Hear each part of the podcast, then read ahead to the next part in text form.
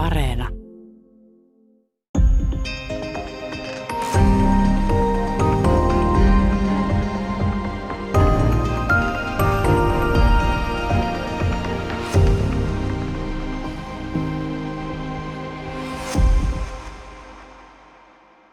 Hyvää päivää. Täällä on tänään vieraana maailmanpolitiikan professori Teivo Teivainen. Me puhutaan latinalaisesta Amerikasta, mutta oikeastaan myös siitä perspektiivistä, miten Eurooppa on latinoamerikkalaistunut viime aikoina. Ää, tässä mä kerron taustaksi, että me ollaan tehty aiemmin Teivo Teivaisen kanssa siis ohjelma ää, Brasiliasta tuolta noin kuuden vuoden takaa, ja, ja tota, se vaatii vähän päivittämistä, koska täällä on sitten Lulan suosiota, sitten on tullut koronavirusta, ää, aivan No, mä esitän tämän kysymyksen muodossa, että onko tämä nyt aivan eri maa vai ollaanko palattu johonkin autoritaarisempaan juttuun, joka on ollut jo aiemmin esillä? No Brasiliassahan nousi kolme vuotta sitten sellainen ilmiö, joka täällä Euroopassakin on tuttu, että laita oikealta semmoinen taho, jota pidettiin aiemmin vähän pellenä, epärelevanttina, marginaalissa olevana, homovihamielisenä, antifeministinä ja kaikkea tämmöistä alkoi kasvattaa suosiotaan. Hänen nimensä Jair Bolsonaro. Ja olennaista hänen presidentinvaalien voittoisalle kampanjalle oli, että hän reivasi talouspolitiikkaansa uuteen suuntaan. Laitaoikeisto Brasiliassa, niin kuin monessa muussakin maassa, talouspolitiikaltaan poikkesi vähän semmoisen keskustalaisen bisnesoikeiston talouspolitiikasta oli nationalistisempaa ja tämmöistä, mitä sotilahtus ei halua. No nyt kun Bolsonaro sitten reivasi talouspolitiikkaansa bisnesoikeiston suuntaan, niin kuninkaan tekijän asemaan noussut bisnesoikeisto joutui valitsemaan keskusta vasemmisto ja laitaoikeiston välillä ja ehkä hieman nenästään kiinni pitäen päätyi sitten tukemaan laitaoikeistoa, vaikka valitellen sen huonoja pöytätapoja ja jonkinlaista niin kuin ihmisoikeusvihamielisyyttä. Ja tämän tyyppisiä ähm, asetelmiahan meillä saattaa olla Euroopassa aika monessakin paikassa tulossa. Et siinä mielessä on ollut kiinnostavaa seurata Brasilian viime vuosia. Nythän siellä se pitkään presidenttinä aiemmin ollut Lula da Silva on päässyt vankilasta ja saanut poliittiset oikeutensa takaisin ja on nyt aika vahvoilla seuraaviin presidentinvaaleihin, joista näyttää tulevan kahden kauppa ensi vuonna. Nämä kummalliset poliittiset koalitiot, jos hyppää tästä sitten suoraan Euroopan maihin tai itse asiassa vähän ehkä globaalimminkin, mutta ää, Suomessakin on tilanne, missä meillä on niin kuin, ää, erittäin iso perussuomalaisten puolue, on kummallisia hallituskoalitioita, joita voi ajatella tapahtuvan. Ja, ja, ja, ja onko siis tällainen niin kuin, maltillinen konservatiivipuolue, jonkinlainen vasemmistoliberaalipuolue ja, ja, ja sitten pienempiä R-ryhmiä. Onko tämä nyt tällainen, niin kuin, edetäänkö me tällaista jonkinlaista niin kuin Etelä-Amerikka tai latinalainen Amerikka mukaan lukien tällaista niin kuin uusien omituisten hallituskoalitioiden epävakaata aikaa? No kyllä, eihän se nyt toisaalta historiallisesti välttämättä niin uusi asia ole, että semmoinen mm, ihmisoikeusnäkemyksiltään aika ongelmallinen laitaoikeisto päätyy allianssiin sitten bisnesoikeiston kanssa, niin onhan sitä nähty aiemminkin ja viime kädessä se on melkein ainoa reitti, jota pitkin laitaoikeistolla on tapana päässä hallitusvaltaan. Ja esimerkiksi kun katsoo Suomen ja Ruotsin jotenkin poliittisia asetelmia ja tulevia vaaleja, niin vähän samankaltaistahan täällä tosiaan on ilmassa. Ja veikkaisin, että tietenkin siellä laitaoikeiston piirissä on katseltu Brasilian päin ja vähän luettu niin kuin oppivaisin mielin sitä, että minkälaisen pelikirjan mukaan laitaoikeisto pääsi siellä hallitusvaltaan. No tässä kesällä 2021 koko ajan esillä oleva aihe on tietysti koronavirus ja, ja erilaiset tartunta- ja kuolinluvut, joissa eri maiden ilmoittamia virallisia lukuja voi lukea vähän, että milläköhän kertoimella tuo pitäisi paikkaansa. Ja tuota, äh, Brasilia on ollut yksi näistä niin aivan häl, äl, maista, siis jossa, jossa siis presidentti on jossakin vaiheessa antanut joku haastattelu, jonka keskeinen sisältö oli, että lopettakaa valittaminen – ja samaan aikaan eletään siis niin kuin tällaisessa tilanteessa. Miten ihmeessä tämä niin kuin koronajuttu, siis äh, mietin jotenkin Trumpia, Putinia ja edelleen siis sitä Brasiliaa. Siis, ja kun meillä on tällainen niin omituisten machojen niin kuin jengi, joka, joka tuntuu vaan toivovan jotenkin strutsityyliin, että, että tämä koronasysteemi menee ohi, jos ei vaan valiteta liikaa. No Brasiliassa presidentti Bolsonaro valitsi aika selkeästi ja toisen kyllä esiin, että tässä pitää hänen sanojensa mukaan valita ikään kuin talouden rattaiden pyörimisen ja sitten koronan vastaisten sulkutoimenpiteiden välillä ja on aika johdonmukaisesti korostanut talouden rattaiden pyörimistä. Ja mm, siinä mielessä hän, sen voi, sehän näyttäytyy meille niin kuin usein tuolta etelästä tulevat tuommoiset näkemykset näyttäytyy, että siellä on jotain ihan niin kuin seonneita kahjoja jossain siellä. Ja siinä oli kuitenkin semmoinen rationaalinen ulottuvuus, että Brasilian talousluvut, siis bruttokansantuotteella mitattuna viime vuonna oli vähän paremmat kuin monissa naapurimaissa ja alueen maissa. Eli kasvu oli, anteeksi, talouslasku oli vähäisempää ja ne myös piti Bolsonaron suosiota siihen nähden, miten katastrofaaliselta hän vaikuttaa tänne Suomeen, niin, niin sillä kohtalaisen ylhäällä. Ja hän on ihaillut paljon Trumpia ja muuta, niin, niin, niin ei, ne, ei ne hänen niin kuin poliittiset lausumansa, jotka on usein tämmöisiä kärjistyksiä ja, ja, ja tavallaan toimintalinjansa nyt ihan niin, niin kuin semmoista tolkuttoman järjetöntä ole kuin, kuin joskus on ajateltu. Ää, nythän hän on joutunut muuttamaan sitä linjansa sen jälkeen, kun hänen näillä näkymin vahvin kilpakumppaninsa ensi vuoden presidentinvaaleissa entinen presidentti Lula astui politiikan kentille uudestaan ja itse asiassa käsittääkseni tälläkin hetkellä suunnilleen kaikissa mielipidemittauksissa johtaa jonkin verran Bolsonaroa ennen ensi vuoden vaaleja, ja kun Lula on tullut tämmöisenä järjen äänenä, joka vetoaa myös siihen bisnesoikeistoon, jonka Bolsonaro sai houkuteltua viime vaaleissa puolelleen, niin, niin Bolsonaro on joutunut myös hiukan muuttamaan omaa linjaansa, että se ei puhu ihan yhtä niin kuin poskettoman kuulosesti kuin aikaisemmin. Nyt kääntää tätä perspektiiviä vähän samalla tavalla kuin sä juuri aloitit. Siis on tänään vieraana maailmanpolitiikan professori Teivo Teivainen. Me puhutaan latinalaisesta Amerikasta ja Euroopan latinoamerikkalaistummisesta. Äh, sä viittasit tuossa hieman, äh, tai oikeastaan korjasit mun perspektiiviä, että, että, että ei siellä Brasiliassa nyt niin kuin, äh, täysin järjetön meno ole tämä rationaliteetti, mitä nytkin on käytetty, siis suojella liike-elämää ja, ja tällä tavalla siis pitää huolta työllisyydestä, talouden rattaista, niin tämä ei ole mikään, että katsotaan sinne kauas, miten jokin kehitysmaa toimii, vaan tällainenkin logiikka, joka, joka ei suinkaan rajaannu tällaiselle maantieteelliselle alueelle. Onko tämä ikään kuin yksi näistä koronatodellisuudesta, että kaikki maat valitsee, mutta meidän on vain helppo katsoa kaukaa hirvittäviä kuolinlukuja? No on, ja siinä, jos me katsotaan Brasiliaa, niin itse asiassa siellä kuolinluvut koronassa on äh, henkeä kohti suhteutettuna kokonaisuudessaan aika lailla sama luokka kuin Euroopan unionissa, ja Euroopan unionissa on monia yksittäisiä maita, joiden kuolinluvut on paljon pahemmat kuin Brasiliassa – ja Euroopan unioni kokonaisuudessaan on absoluuttisesti äh, saanut paljon enemmän koronakuolemia kuin Brasilia. Eli, eli siinä on tämmöinen niin jännä juttu, kun Brasiliahan on, sehän koostuu 27 yksiköstä, siis osavaltiosta. Täsmälleen sama numero kuin Euroopan unionin jäsenvaltiot.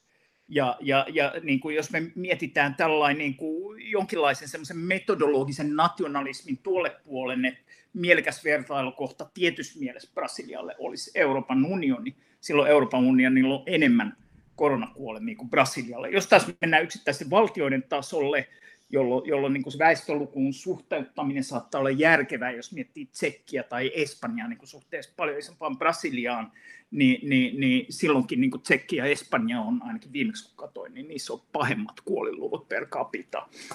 Että et pikkusen tuota, siinä on ollut, mä itsekin sitä joskus hämmästellyt, että se niin kuin nostetaan niin, että Brasilia olisi tämmöinen maanpäällinen helvetti, jossa kaikki kuolee joka puolella koronaan, ihan toisin kuin täällä Euroopassa. ja, ja, ja siihen liittyy jotain jännää. Mä olin itse Brasiliassa silloin, kun koronapandemia iski siellä päälle ja, tuota, ja nimenomaan silloin, kun ne sulkutoimenpiteet tuli Rio de Janeiroon viime vuoden maaliskuussa sillä ihan niin kuin veitsellä leikaten yhden päivän, päivän aikana, ja totta kai se on siellä iskenyt monella tavalla, mutta et ei se niin paljon pahempi ole, jos katsotaan virallisia lukuja siis. Sä mainitsit tuossa, että siis Brasilia oli myös ää, kärsinyt vähemmän taloudellisesti tästä, tota, tästä korona, koronan ajasta. Jos me puhutaan nyt niin laveammin tässä näin latino, latinalaisesta Amerikasta ja, ja miten Eurooppa on latinoamerikkalaistunut, voidaanko me puhua siis millään lailla niin kuin jonkin lailla homogeenisista alueesta sillä mielessä, että sen työmarkkinoissa esimerkiksi on jotain tiettyjä piirteitä tuotantorakenteessa tai mahdollisessa yksipuolisessa tuotannossa. Brasilia on luonnonvaroitansa ja muuten siis valtava talous, mutta noin niin kuin laajemmin, jos puhutaan latinoamerikkalaistamisesta, niin saako sen käsitteen alle laitettua jonkun talousalueen vai onko se keinotekoinen jaottelu? No siis äh, latinalaisen Amerikan sisällähän on monenlaisia eroja maiden sisällä ja myös eri maiden tuotantorakenteessa. Että aika moniahan on viime vuosikymmeninä äh, määrittänyt se, että raaka-aineen vienti, etenkin Kiinan nousun myötä on noussut aiempaa tärkeämmäksi ja niin kuin, uh, ajatukset siitä aiemmin, että kaikkea pitää teollistaa ja teollistaminen on semmoinen niin kuin ainoa avain taloudelliseen onneen, niin kuin raaka-aineiden hinnat pamahti ylös esimerkiksi sanotaan vaikka soija.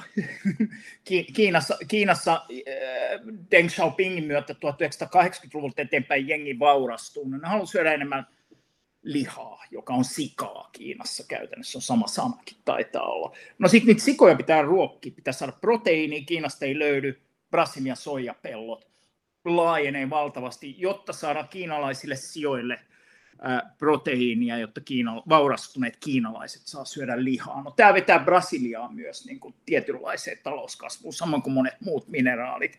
Et se on niin kuin ollut yksi viime vuosikymmenten piirre siinä, kun on odoteltu talousrakenteen semmoista laajempaa monipuolistumista, että on vähän niin kuin menty takaisin semmoiseen raaka-ainevientimalliin.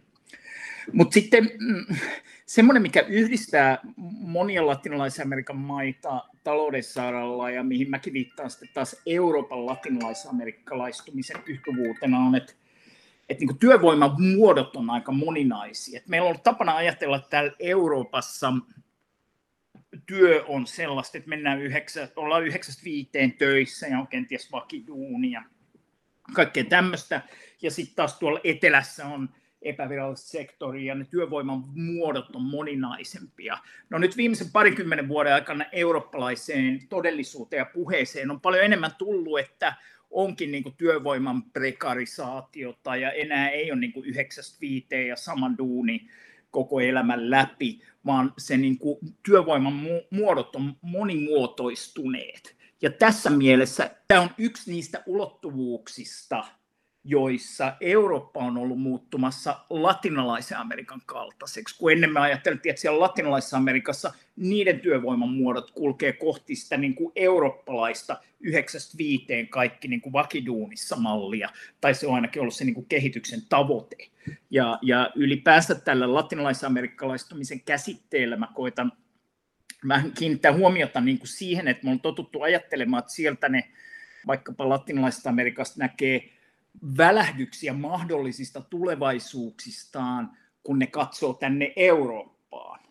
Oli ne sitten mahdollisia tai ei ne tulevaisuudet, niin se on se horisontti. Ja nyt tapahtuu yhä enemmän asioita, joissa me Euroopassa, kun me katsotaan tulevaisuuteen ja katsotaan siihen, mitä nyt tapahtuu, huomataan, että hitsi, mehän ollaan muuttumassa vähän sellaiseksi, mitä me on niin kuin että kehitysmaat on, jossa tämä työvoiman monimuotoistuminen ja prekarisoituminen on yksi ulottuvuus, ulkomaan velkaan liittyvät valtamekanismit ja finanssimarkkinoiden valta, josta latinalaisessa Amerikassa on puhuttu vuosikymmeniä, Suomessa se on tullut ja Euroopassa aika äskettäin niin kuin on herätty siihen siihen tietoisuuteen niin kuin tässä viime vuosikymmeninä. Ja sitten kulttuurien sekoittuminen siirtolaisuuden myötä, kaikenlaiset fuusiot ja hybridit ja kaikki tämmöiset, jotka Suomen kaltaisessa maassa näyttäytyy nyt aika uusina juttuina. Latinalaisesta Amerikasta niistä on puhuttu 500 vuoden ajan. Et siinä mielessä me niin kuin voidaan katsoa sillä oppia oppimaan siitä, mitä tuolla latinalaisessa Amerikassa ja globaalissa etelässä tapahtuu, ja sillä voi olla vähän niin kuin ihmiskunnan keskinäisten tämmöisten niin kuin oppimisrakenteiden ja opin kulkemisen suuntien kannalta monenlaista merkitystä, mitä mä oon joissakin kirjoissani ja muissa julkaisuissani koittanut käsitellä. Miten sitten tuota, tällaiset piirteet, tämä prekarisaatio on mainittu ja, ja, ja sanotaan, että vaikka Suomessa tässä korona-aikana erilaiset lähettipalvelut ja alustatalous ja muut tällaista on liikkuneet, siis niin kuin ei oikeastaan työsopimuksia eikä, eikä mitään tällaista. Tota, onko syntymässä ikään kuin tällainen niin kuin siis ehdottomasti työvoiman useat markkinat, siis Suomessa voisi vähintäänkin niin väittää sellaisen, että täällä on kahdet työmarkkinat ja muuta, mutta onko tämä tota latinalaisen Amerikan ää, perua ja opetusta vai onko tämä sellaista niin kuin kenties teknologian vaihetta, joka tuottaa, täl, kuulostaa marksilaiselta, mutta tuottaa tällaista niin kuin ikään kuin yhteiskuntarakennetta ja työelämää. Mm. No varmaankin enemmän tuota jälkimmäistä, että ei, ei se nyt varmaan niin mene, että joku on katsonut latinalaisen Amerikkaa ja toi näyttää hyvältä, otetaan toi, aletaan soveltaa Suomessa. Mutta monet niistä ilmiöistä, mitkä meille nyt näyttäytyy uusina, on ollut käsin kosketeltavampia aiemmin uh, latinalaisessa Amerikassa. Ihan semmoinen simppeli esimerkki, muista aikoinaan latinalaisessa Amerikassa aina, kun Euroopassa oli totuttu ajattelemaan, että on semmoinen merkittävä mittari kuin työttömyysprosentti. Ja, ja, ja se, niin kuin oli, se oli todella semmoinen keskeinen työttömyys. Mikä on työttömyysprosentti? Sillä niin kuin mitataan kaikkea. Sitten kun menee Etelä-Amerikkaan, niin mitä, mitä, mitä se edes meinaa, että niin kuin työttömyysprosentti? Että onko se tyyppi, joka on siinä tienlaidassa niin kuin, tiedätkö, odottamassa, että joku tulee korjauttaa autonsa tai ostamaan sillä purukumia tai ihan mitä tahansa, niin onko se nyt työtön vai töissä – ja mi, mi, mihin se niin kuin luokitellaan. Ja kun tämmöistä jengiä on aika paljon, joiden työsuhteet on vähän niin kuin epämääräisempiä, niin siinä on semmoinen käsite kuin työttömyysprosentti menettää jossain mielessä niin kuin merkitystä mittarina. Ja kyllä mä oon vähän ollut havaitsevina, niin että et, et, et Suomessakin niin kuin nykyään käsite työttömyysprosentti esiintyy lehtien otsikoissa vähemmän kuin se esiintyi 30 vuotta sitten. Joo, työllisyysluvut taitaa olla hieman enemmän esillä. Niin, sitten on näitä niin kuin työllisyys, joka on niin kuin toisen tyyppinen käsite. Täällä on tänään siis vieraana maailmanpolitiikan professori Teivo Teivainen. Me puhutaan latinalaisesta Amerikasta ja Euroopan latinoamerikkalaisumisesta. Onko tässä myös sellaisia asioita, jos miettii samanlaisia ilmiöitä, niin Brasiliassa siis tehtiin valtavasti rakennustöitä tuohon olympialaisten aikaan ja, ja jalkapallon, jalkapallon kisojen aikaan, ja, ja joista osa jäi hyödyttämättä. Nyt tuntuu siltä, että tässä on kohta alkamassa tuollaiset zombi-olympialaiset Tokiossa, jossa on vielä, ainakin eilen siellä oli vielä ulkona liikkumiskielto, ja sinne on rakennettu valtava määrä tällaisia projekteja. Tietysti tuo mieleen jonkun niin kuin irvokkaita neuvostoprojekteja, että rakennetaan jotain aivan käsittämättömän suurta. Onko tässä tällaisia kansainvälisiä investointeja, niin kuin olympialaiset, MM-skabat, niin kuin tämän kaltaisia asioita, jotka on niin isoja, että ne melkein romuttaa suunnilleen talouden. Liittyykö se tiettyyn maatyyppiin, joka haluaa rakentaa tällaista isoa vai ja, ja niin kuin ikään kuin nousta val- korkeammalle valtioiden joukossa vai onko tämä sellaista, että jokainen maa itse asiassa haluaisi tällaiset järjestää ja rakentaa? No siinä on kai monenlaisia motiiveja, että joillekinhan se voi olla vaikka jos miettii jotain nyt tuolla mm, Arabian niemimaalla olevia mestoja, niin keino niin kuin jotenkin osoittaa olemassa legitiimi toimija kansakuntien joukossa niin kuin omista niin kuin ihmisoikeuspuutteellisuuksistaan huolimatta, ja sama on pätenyt Kiinaa ja näin. Mutta joissakin maissa, niin kuin vaikka Brasiliassa, jossa tosiaan oli olympialaisesti futiksen MM-kisat ää, aika peräkkäin, niin mm, nämä, nämä on tietenkin semmoinen kansainvälinen kunnioitus, kes, keskeinen juttu, mutta siellä oli myös keskeinen juttu, että rakennushankkeisiin liittyy valtavia ansaintamahdollisuuksia, jotka kulkevat virallisen kirjanpidon ohi. Ja, ja yksi koko itse asiassa latinalaisen Amerikan suurimmista korruptioskandaaleista ikinä ää, osittain levähti näkyville olympialaisia futiksen MM-kisoihin liittyvien valtavien rakennushankkeiden myötä. Ja niissä on niin kuin monenlaisia mekanismeja, joilla, joilla ohjataan niin sanotusti kakkoskassan kautta niitä tuloja ja ne, ne on aivan valtavia. Usein se menee esimerkiksi niin, että jollekin joku rakennusfirma, vaikkapa Odebrecht on kuuluisin niin kuin näistä brasilialaisista, niin, niin diilataan niitä äh, valtavia rakennushankkeita ja samalla tämä firma sitten äh, pitää huolen, että puolueiden vaalikassassa on riittävästi varoja, joka voi tapahtua virallisen puoluetuen tai sitten jonkun vähän monimutkaisemman järjestelyn kautta. Ja tähän, tämän tyyppisiin hommiin niin kuin Brasilian lähihistoria yksi suurimmista korruptioskandaaleista äh, tuota, laukesi, kun se tuli esiin, mutta se on ollut eri puolilla. Muun muassa Perussa suurin osa elossa olevista entisistä presidenteistä on äh, vangittuna tai maapaossa tai syytteen alla, ja merkittävä osa liittyy just tämmöisiin niin rakennusliikkeiden kaltaisiin, kaltaisiin skandaaleihin. Et siellä se kyllä latinalaisessa Amerikassa tämä rakennus, suuriin rakennushankkeisiin liittyvät moninaiset ansaintamahdollisuudet ollut keskeinen motiivi myös sille, että houkutellaan isoja, isoja hankkeita. Miten sellainen aivan erilainen asiakokonaisuus, mutta jos Pohjois-Amerikan puolella piipatetaan vain esimerkiksi, niin siis tällaiset liikkeet Pohjois-Amerikan puolella kuin Black Lives Matter ja toisaalta koloniaalisen historian tunnustaminen ja patsaiden, patsaiden poistopyrkimykset, ja nämä on siis herättänyt näitä, nimenomaan näitä kulttuurisotia ja muita, mutta tota, Brasilia esimerkiksi, siis äh, orjakauppa sinnehän oli paljon laajempaa kuin Pohjois-Amerikassa koskaan, ja, ja onko latinalaisessa Amerikassa tällaisia äh, historian pitäisikö sanoa melkein niin kuin vaiettuja asioita, sitten on kauhean ylpeitä, joita nyt tuodaan esiin ja uudelleen tulkitaan, ikään kuin, että on historiallisesti nyt syytä jotenkin käsitellä uudestaan? No, Latinalaisessa Amerikassa on tässä viimeisen ehkä 15 vuoden aikana noussut nimenomaan toi Afrikasta pakolla tuotujen ihmisten jälkeläisten rooli, että mehän on usein ajateltu Latinalaista Amerikkaa niin, että siellä on niitä intiaaneja, alkuperäiskansoja, jotka intiaaneiksi nimettiin, ja sitten eurooppalaisia, jotka on tullut. Ja sitten siinä vastakkainasettelussa jotenkin on niin kuin jäänyt kauhean vähälle huomiolle, että itse asiassa monissa maissa on todella paljon afrikkalaistaustaisia. Ja ne, se on noussut esiin koko niin kuin myös Etelä-Amerikan, Karibialla tietysti se on ollut aina läsnä.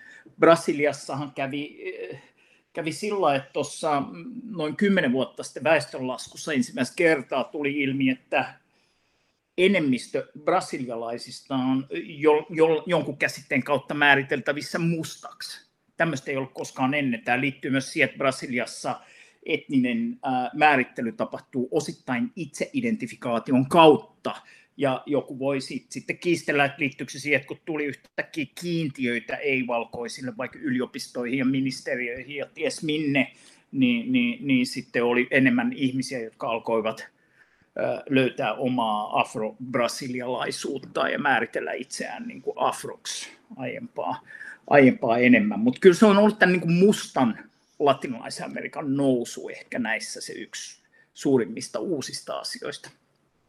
Onko tämä näkyvissä Euroopassa tällainen ikään kuin rodullistaminen, koska ähm, jotenkin tuntuu siltä, että vanha tapa ajatella ikään kuin äh, Euroopan ulkopuolelta tulevia muuttajia oli kaikkia siis tällaisia, mitä siis saksalaisia vierastyöläisiä ja Englannilla oli kai tota, Jamaikan suhteen niin kuin tällaisia samanlaisia, samanlaisia työpolitiikkasysteemejä onko tietoisuus tällaisesta taustasta tullut niin kuin Eurooppaan myös, myös niin kuin, kuin tätä kautta? Kysymys on myös identiteetistä, eikä pelkästään ikään kuin työmarkkinoista. Onko ikään kuin monikulttuurinen identiteetti ähm, tullut fleksiibilimmäksi siinä suhteessa, että voi itse niin kuin helpommin samastua tiettyyn väestöön? Sanotaan vaikka on niin sanotusti rodullisesti kahta eri, kahta eri äh, kansaa tai, tai nationaliteettia, niin tästä voi rakentaa itselleen niin identiteettipolitiikan kautta minä kuvaa. Mä annan tästä liian kevyen esimerkin, tämä kuulostaa siltä, kun voisi valita tuosta vaan, mutta mä tarkoitan, että onko rotu muuttunut myös tärkeäksi identiteettielementiksi Euroopassa? No kyllä, toki sehän on yksi osa sitä, mitä mä oon kutsunut Euroopan latinalaisamerikkalaistumiseksi, mikä nimenomaan Suomen kaltaisissa paikoissa, jotka toisen maailmansodan jälkeen on mielletty aika homogeenisiksi maiksi, niin kyllä se, kun on tullut kulttuurien kohtaamisia siirtolaisuuden myötä, niin tokihan semmoiset käsitteet, joissa se moninaisuus ilmenee, kuten latinalaisessa Amerikassa on puhuttu mestisaatiosta, sitten on puhuttu hybridisaatiosta, fuusioista, ja näihin kaikkiin liittyy niin kuin ajatus, että siinä on enemmän kuin yksi elementti. Ja mä oon joskus ajatellut, että siinä meillä voisi olla latinalaisessa Amerikassa opittavaa myös, että kun vaikka joskus 1990-luvulla, kun mietin, että miten Itä-Helsingin lähiöissä tai missä nyt sitten onkaan, että maahanmuutto saattaa liittyä niihin kohtaamisiin myös niin kuin jännitteitä ja väkivaltaa ja kaikkea tämmöistä, mutta niihin voi liittyä myös semmoista mm, uuden tyyppistä luovuutta, mitä ehkä Suomessa ei osattu kauhean hyvin silloin ottaa haltuun. Ja peräänkuulutin sitä, että kannattaisi mennä latinalaisesta Amerikasta vaikka perusta oppimaan, miten siellä vaikkapa chicha musiikki, jossa Andien etnisesti hyvin toisenlaisia ihmisiä kohtaa, rannikon taas toisenlaisia ihmisiä otetaan aasialaisia sähkökitaroita ja tropiikin rytmiä ja afrikkalaisia niin kuin vaikutteita, pannaan ne yhteen, tulee semmoinen niin kuin hybridikulttuuri, joka voi olla mahdottoman luovaa ja, ja, ja, ja tavallaan, ettei ole niin, että se kulttuurien kohtaaminen ja siirtolaisuus olisi joko sitä niin kuin jännitteistä ja valtasuhteita ja tämmöisiä, mitä siihen liittyy myös, ja rasismi ja kaikki nämä, ja myös niitä mahdollisuuksia semmoiselle niin kuin uudelle luovuudelle. Ja kyllähän tätä nyt Euroopassa tapahtuu, ja Suomessakin paljon enemmän kuin aikaisemmin, ja nämä kaksi ulottuvuutta on alati läsnä, se väkivalta, jännitteisyys, rasismi, kaikki tämmöiset konfliktit, ja sitten se luovuus, mikä siitä, niistä kohtaamisista myös syntyy. Eli tässä varmaan ehkä aavistu sitä, mitä Richard Florida taisi olla tutkijan nimi, joka siis katsoi niin kuin kaupunkien, kaupunkien ikään kuin luovuutta ja elinkelpoisuutta ja nimenomaan siis otti tämän tällaisen ikään kuin ää, moninaisuuden ja, ja, ja niin kuin, ehkä myös tällaiset niin ristiriidat ja muut tällaiseksi niin kuin luovuuden tekijäksi. Otetaanko vähäksi aikaa tuota, tuota kaupunkipoliittinen ote tähän näin, eli Helsinki tuolla tavalla, koska siis ää, onko sinulla tarkempaa tietoa siis tuota Helsingin ää, niin latinalaisen, Amerikan, niin kuin latinalaisen Amerikan väestön asumisesta täällä? Onko Suomessa tai Helsingissä latinalaisen Amerikan ikään kuin kulttuurisia jotain keskittymiä? Sanotaan vaikka liikkeitä, mitä suosittelisit tai jotain, mutta niin jos on niin hakeuduttu oman kulttuuriin, jos nyt voi näin laajassa mielessä sellaista puhua mulla on sellainen kuva, että ei semmoisia niin asuinkeskittymiä mitenkään kauheasti ole ja jopa ehkä vielä vähemmän kuin jollain muilla etnisillä, etnisiksi määritellyillä ryhmillä. Mutta kyllähän täällä niin kuin tapahtuu kaikenlaista. Mun mielestä on kiinnostavia ilmiöitä on ollut vaikka monien latinalaisamerikkalaisten kulttuuritoimijoiden – niin kuin tekemät hommat siinä, että miten, miten koitetaan, että kun on niin kuin Suomessa asuvia, vaikka latinalaisamerikkalaisia runoilijoita, kirjailijoita, jotka kirjoittaa espanjaksi, mutta sitten onko ne niin kuin osa suomalaista, jos ne on niin kuin Suomen kansalaisia asunut kymmeniä vuosia Suomessa, niin onko se sitten osa suomalaista kirjallisuutta? Pystytäänkö me niin kuin Suomessa ajattelemaan, että nämä niin kuin suomalaiset ihmiset, jotka kirjoittaa jollain muulla kielellä, myös arabian kieli on tietysti tässä keskustelussa merkittävä väline, niin, niin äh, se on niin semmoinen Suomessa kauhean vaikea, vaikea asia. Venäjän kieleen pätee osittain, osittain niin kuin sama, niin ainakin, ainakin semmoisia niin kuin taiteilijoiden ja kulttuurituottajien yhteisö ja sivuvalo on yksi semmoinen, jossa, jossa on niin kuin nostettu näitä asioita esiin, jotka voi auttaa niin kuin sen lisäksi, että ne on niin kuin ikään kuin vähemmistöjen äh, kanavia tuottaa jonkinlaista kulttuuria, niin niiden pohtiminen voi olla myös ikään kuin peili meille muille sille, että me pohditaan, että mikä tämä Suomi nyt oikein on. Onko suomalainen kulttuuri sitä, jota tuotetaan just niiden äh, kehysten sisällä, johon me on aina totuttu. Ja tästä nyt on jossain, niin kuin, onko nyt kirjailijaliitoissa ja missä on niin kuin keskusteltu, että kuka voidaan ja millä kielellä kirjoittaa ja vaan niin kuin hyväksyä minkäkin putiikin jäseneksi ja siinä määrin kun tämmöiset jäsenyydet määrittelee vähän sitä, mitä suomalainen kulttuuri on, niin siellä on sitten niin kuin ilmeisiä jännitteitä ja kiistoja. Mutta täm, tämmöisessä mä oon nähnyt, että latinalaisamerikkalaiset jotka asuu Suomessa ja monet Suomen kansalaisia, niin on, on olleet hyvin aktiivisia ja tuottaneet paljon kaikenlaista hyvää.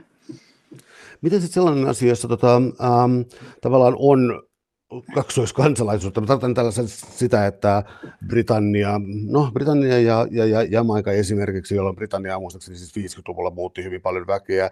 Entisiä alusmaita, Ranska ja Algeria, äh, Espanja, Portugali, ähm, latinalainen Amerikka, onko täällä tota sellaisia kahdenvälisiä, äh, kahdenvälisiä reittejä, jotka niin heijastuu Eurooppaan, mutta joita ei välttämättä täältä pohjoisesta huomaa? Siis täällä Suomessa? Uh, tai siis itse asiassa tarkoitan, niin että onko, uh, onko Portugalilla, Espanjalla, jossain määrin ehkä hetkinen Hollantia, uh, Yhdysvalloilla, onko niin kuin tällaisia kahdenvälisiä ikään kuin maakytkentöjä, joissa niin kuin Englannissakin sai automaattisesti siis Britannian kansalaisuuden uh, ne jamaikalaiset, jotka tulivat sinne vierastyöläisinä ikään kuin, ja ainakin osa sai suoraan kansalaisuuden, niin se oli niin kuin, yksi tällaisia monikulttuurisuussokkeja silloin Britannialle. Onko tällaisia niin kuin ikään kuin miten sanoisin, entisiä alusmaita, mutta tavallaan niin kuin ystävävaltioita, tai jotka, jotka historiallisesti kytkeytynyt toisiinsa hyvässä ja pahassa? No onhan niitä kyllä, noin vanhat siirtomaasuhteet määrittelee sitä niin, että ne ei aina mene pelkästään sen mukaan, että vaikkapa brasilialaiset niin kuin helposti mielletään, että siellä se niin kuin luonnollinen yhteys on tietysti Portugali, niin kuin on kielellinen yhteys ja näin, mutta se ehkä vähän poikkeaa näistä muista suhteista. Siinä Brasilia on niin paljon isompi, että kuin Portugali, että brasilialaiset ei mitenkään koe olevansa mikään alusmaa siinä.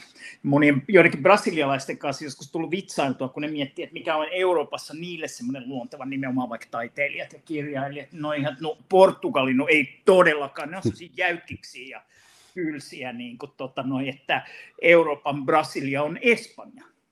Ja, ja, ja sitten niin kuin fanittaa Espanjaa. Tai sitten saattaa olla semmoinen, että monille etenkin Uruguaysta ja Argentiinasta oleville ihmisille passi Eurooppaan sanan erittäin konkreettisessa merkityksessä on se, että niillä on joku italialainen isovanhempi. Ja Italialla on äh, semmoinen politiikka, että ne antaa kansalaisuuden eli passin joitakin muita maita helpommin, niin Uruguayssa ja Argentiinassa on aika paljon porukkaa, joilla ei sinänsä ole Italiaan sen kummempaa suoraa kytköstä, ei ne osaa kieltä, eikä Italia koskaan ollut niin kuin siirtomaa-isäntä, mutta niillä on nimenomaan sen Italian passi, jolla ne pääsee asumaan Euroopan unioniin, ei välttämättä lainkaan Italiaa. Että noin niin kuin, äh, suhteet on äh, ehkä moninaisempia kuin helpo, hel, helposti ajattelisi, mutta kyllä se tietenkin menee niiden niin kuin vanhojen siirtomaasuhteiden kautta, että Jamaikasta, niin kuin mainitsit, niin sieltä tosiaan Englantiin on, on menty hyvin paljon. Täällä on tänään siis vieraana maailmanpolitiikan professori Teivo Teivainen. Me puhutaan Euroopan latinoamerikkalaistumista. Onko Euroopassa tapahtunut sellainen sisäänpäin kääntyneisyys, tämä korona sekoittaa nyt tällä hetkellä pakkaa, mun on hankala esittää mitään arvioita, mutta siis niin monissa maissa ja, ja tarkoitan, että EUkin hajoaa niin kuin Puolan ja Unkarin kohdalla ja katsotaan ikään kuin, että Eurooppa olisi täynnä, väestöllisesti täynnä. Mutta jos ottaa tämän Euroopan latinoamerikkalaistumisen tähän teemaksi ja miettii jotain Puolaa ja Unkaria, tämän kaltaisia valtioita, niin ähm, Luuletko, että EU pystyy vastaamaan tällaisiin haasteisiin? Pysyykö tämä, pysyykö tämä kasassa, koska joskus näyttää hyvin kummalliselta menoa? No, nythän on viime aikoina ollut aika muodikasta viitata siihen, että semmoista ilmiöt, mitä mä kutsun latinalais-amerikkalaistumiseksi, työvoiman prekarisoituminen, finanssimarkkinoiden ja ulkomaanvelan finanssimarkkinoiden ja ulkomaanvelan vaikutuksen kasvu ja siirtolaisuuden myötä tulevat jännitteet ja kulttuurien kohtaamiset johtaisi siihen, että Euroopan unioni olisi repeilemässä ja etenkin Brexitin jälkeen tästä on puhuttu aika paljon. Toisaalta minulla on vähän semmoinen olo, että kun katsoo vaikka Euroopan unionin eurobarometrityyppisiä mittauksia, joiden luotettavuudesta on kyllä käyty ihan asiallista kriittistä keskustelua, niin, niin kyllä se eurooppalainen nuoriso tuntuu kuitenkin olevan kohtalaisen niin kuin EU-myönteistä, että se ajatus, että nyt tämä on niin kuin repeämässä käsiin tämä koko homma, niin kuulostaa mun mielestä joskus vähän liotellulta. Et, et, en, en ihan en niin vahvasti usko siihen, että tässä on nyt joku valtavan suuri Euroopan unionin kriisi tulossa.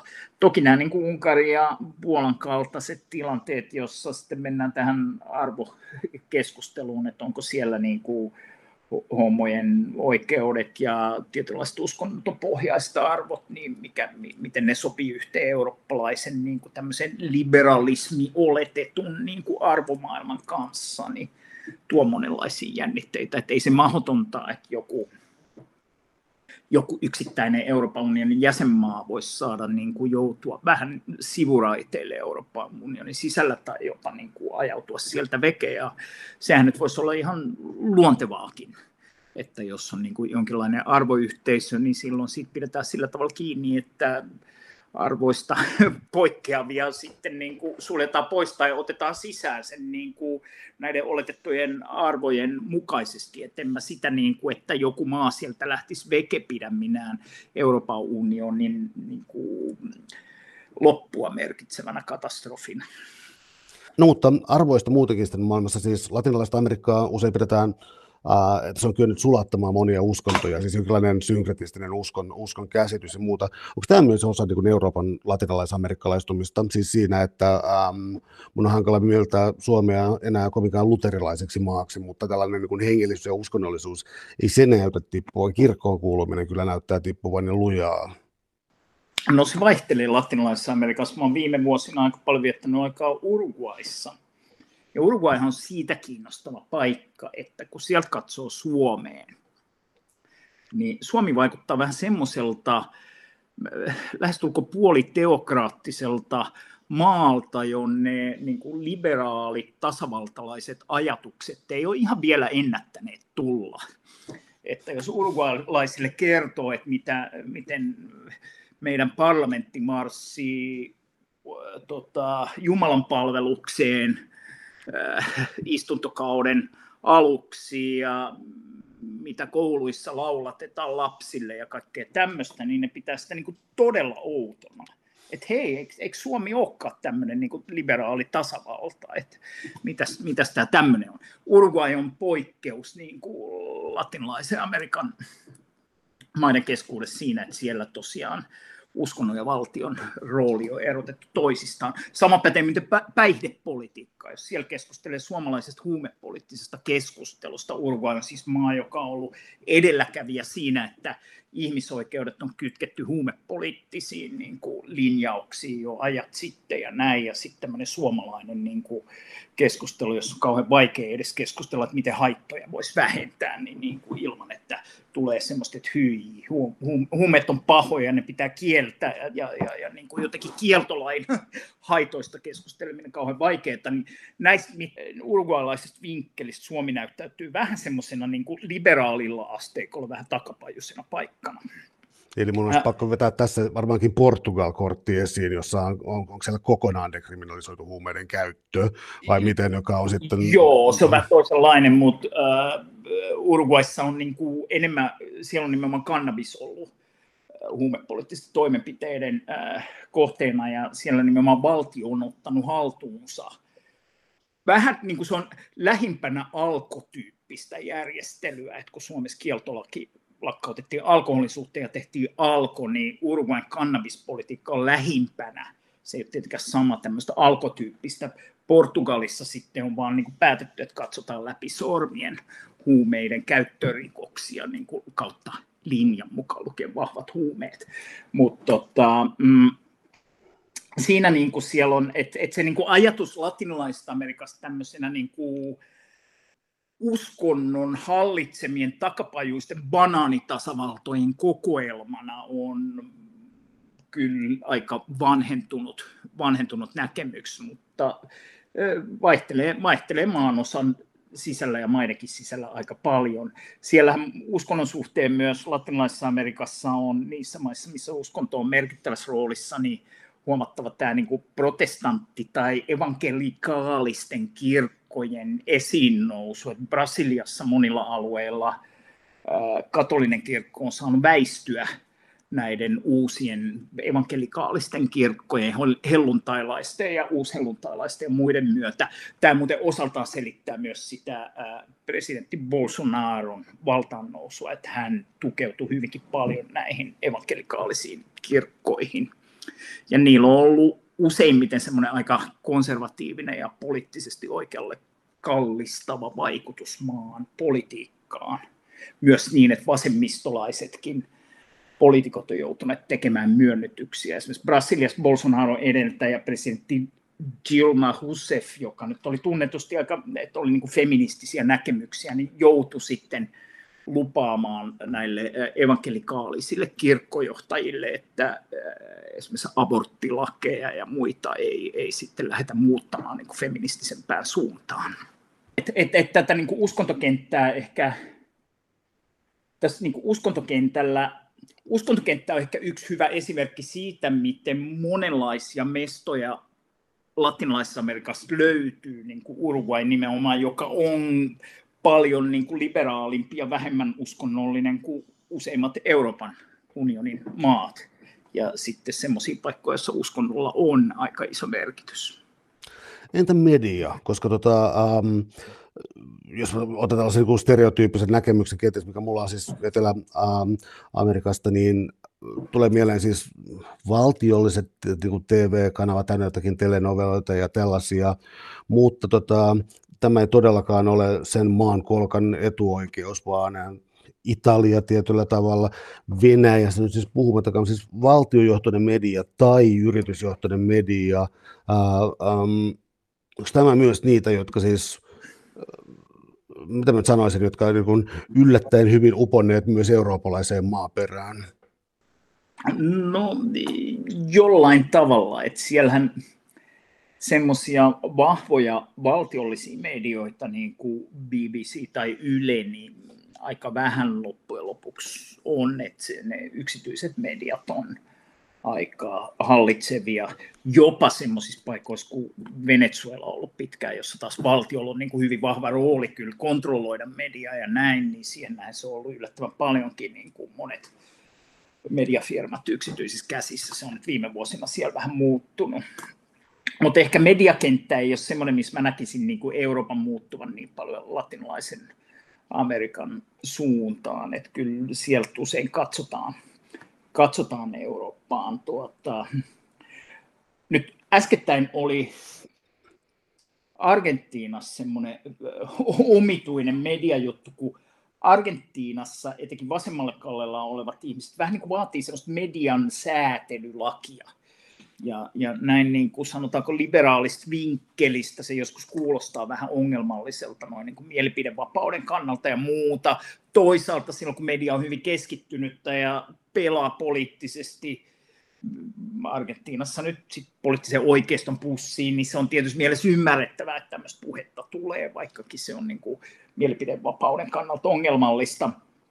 Mutta kiinnostavaa on, että siellä juuri äskettäin tuli semmoinen uutinen, että Argentiinassa jotkut vetos siihen, että katsokaa Suomeen. Ja Suomi näyttäytyy siellä semmoisena, että Suomella voi perustella aika paljon kaikenlaista hyvää, etenkin sen jälkeen, kun argentiinalaiset on unohtunut, miten kiukkusia ne oli Suomelle siitä, kun suomalaiset sellufirmat perusti Argentiinan rajajoelle Uruguayn puolelle sellutehtaa, jos, jos, josta tuli niin kuin valtava, valtava meteli ja Suomen suurlähetystö joutui mielenosoitusten kohteeksi. Se on nyt vähän unohtunut niin, niin nyt tulee niin semmoisia, että tyyppi, mä itse asiassa tunnen sen, semmoinen ammattiyhdistysjohtaja, ihan niin kuin puuta heinää heitti yhdessä ohjelmassa, että Argentiinan pitäisi saada tämmöinen median säätelylaki, koska Suomessakin on tämmöinen. Ja Suomessa juuri äsken joku toimittaja joutui vankilaan, kun hän heitti niin kuin fake newsia. Et Suomessa on tämmöinen edistyksellinen median säätelylaki, jossa toimittajia voidaan laittaa vankilaan, jos ne puhuu valheita, ja tämä on ihan oikein, ja tämmöistä me halutaan myös Argentiinaan, niin siinä, menee, siinä niin Suomeen käytetään, käytetään aika eh, jännällä, jännällä tavalla. Suomihan siellä vilahtelee usein näissä vaikka perustuloasioissa vastaan, niin kuin, että Suomessa kaikilla on tämmöinen perustulo ja näin, ja kerropas nyt siitä Suomen perustulosta, että millaista on elämäassa, jossa perustulo on pantu niin kuin kokonaisvaltaisesti toimeen. Mutta mut, Suomeen viitataan kyllä usein tällainen niin kuin ihailevaan, ihailevaan tapaan, ja vaikka mä itse korostan sitä, että on olemassa näitä ulottuvuuksia, työvoiman muuttuminen, siirtolaisuus, finanssipääoma ja ulkomaanvelan niin kuin vaikutus talouspolitiikan suuntaajana, niin, niin että missä meidän olisi hyvä oppia latinalaisesta Amerikasta, että näitä on tapahtunut siellä aiemmin, niin kyllähän aika paljon on semmoista keskustelua, missä sieltä katsotaan, ja jos Suomen kaltaisiin maihin, niin kuin, että hei, että katsokaa Suomea, että se on tämmöinen jotenkin niin kuin, äh, sivistynyt ja edistynyt ja kaikin tavoin esimerkillinen maa, ja väittämällä, että Suomessa tapahtuu jotain, mitä Suomessa ei tapahtuiskaan, niin saatetaan perustella monenlaisia asioita. Tota, tähän kytkeytyy vielä tällainen niin kuin suuria trendiä maailmassa, eli työllisyys, ää, työllisyys ja tota, tota, ää, syntyvyysluvut ja kaikki tällaiset. Siis niin kuin Kiinassa, mitä viikko sitten ruvettiin puhumaan kolmen lapsen politiikasta ja Suomessa ollaan vakavissa, Suomessa ollaan huolissaan siis tota, ää, siitä, että nuoria on niin vähän maksamaan sitten vanhempien ikäluokkien hoitokustannuksia. Muutenkin siis se on epäedullinen tämä. Ää, ei mikään harvinainen tilanne länsimaissa. Tota, onko samanlaista näkyvissä latinalaisessa Amerikassa ja tota, niin joo, onko niissä itsessään näkymistä samanlaista syntyvyyden laskua, vai olisiko niin, että siellä olisi myös niin työvoiman reserviä lisää Euroopalle, joka vanhenevana tarvitsee sitä?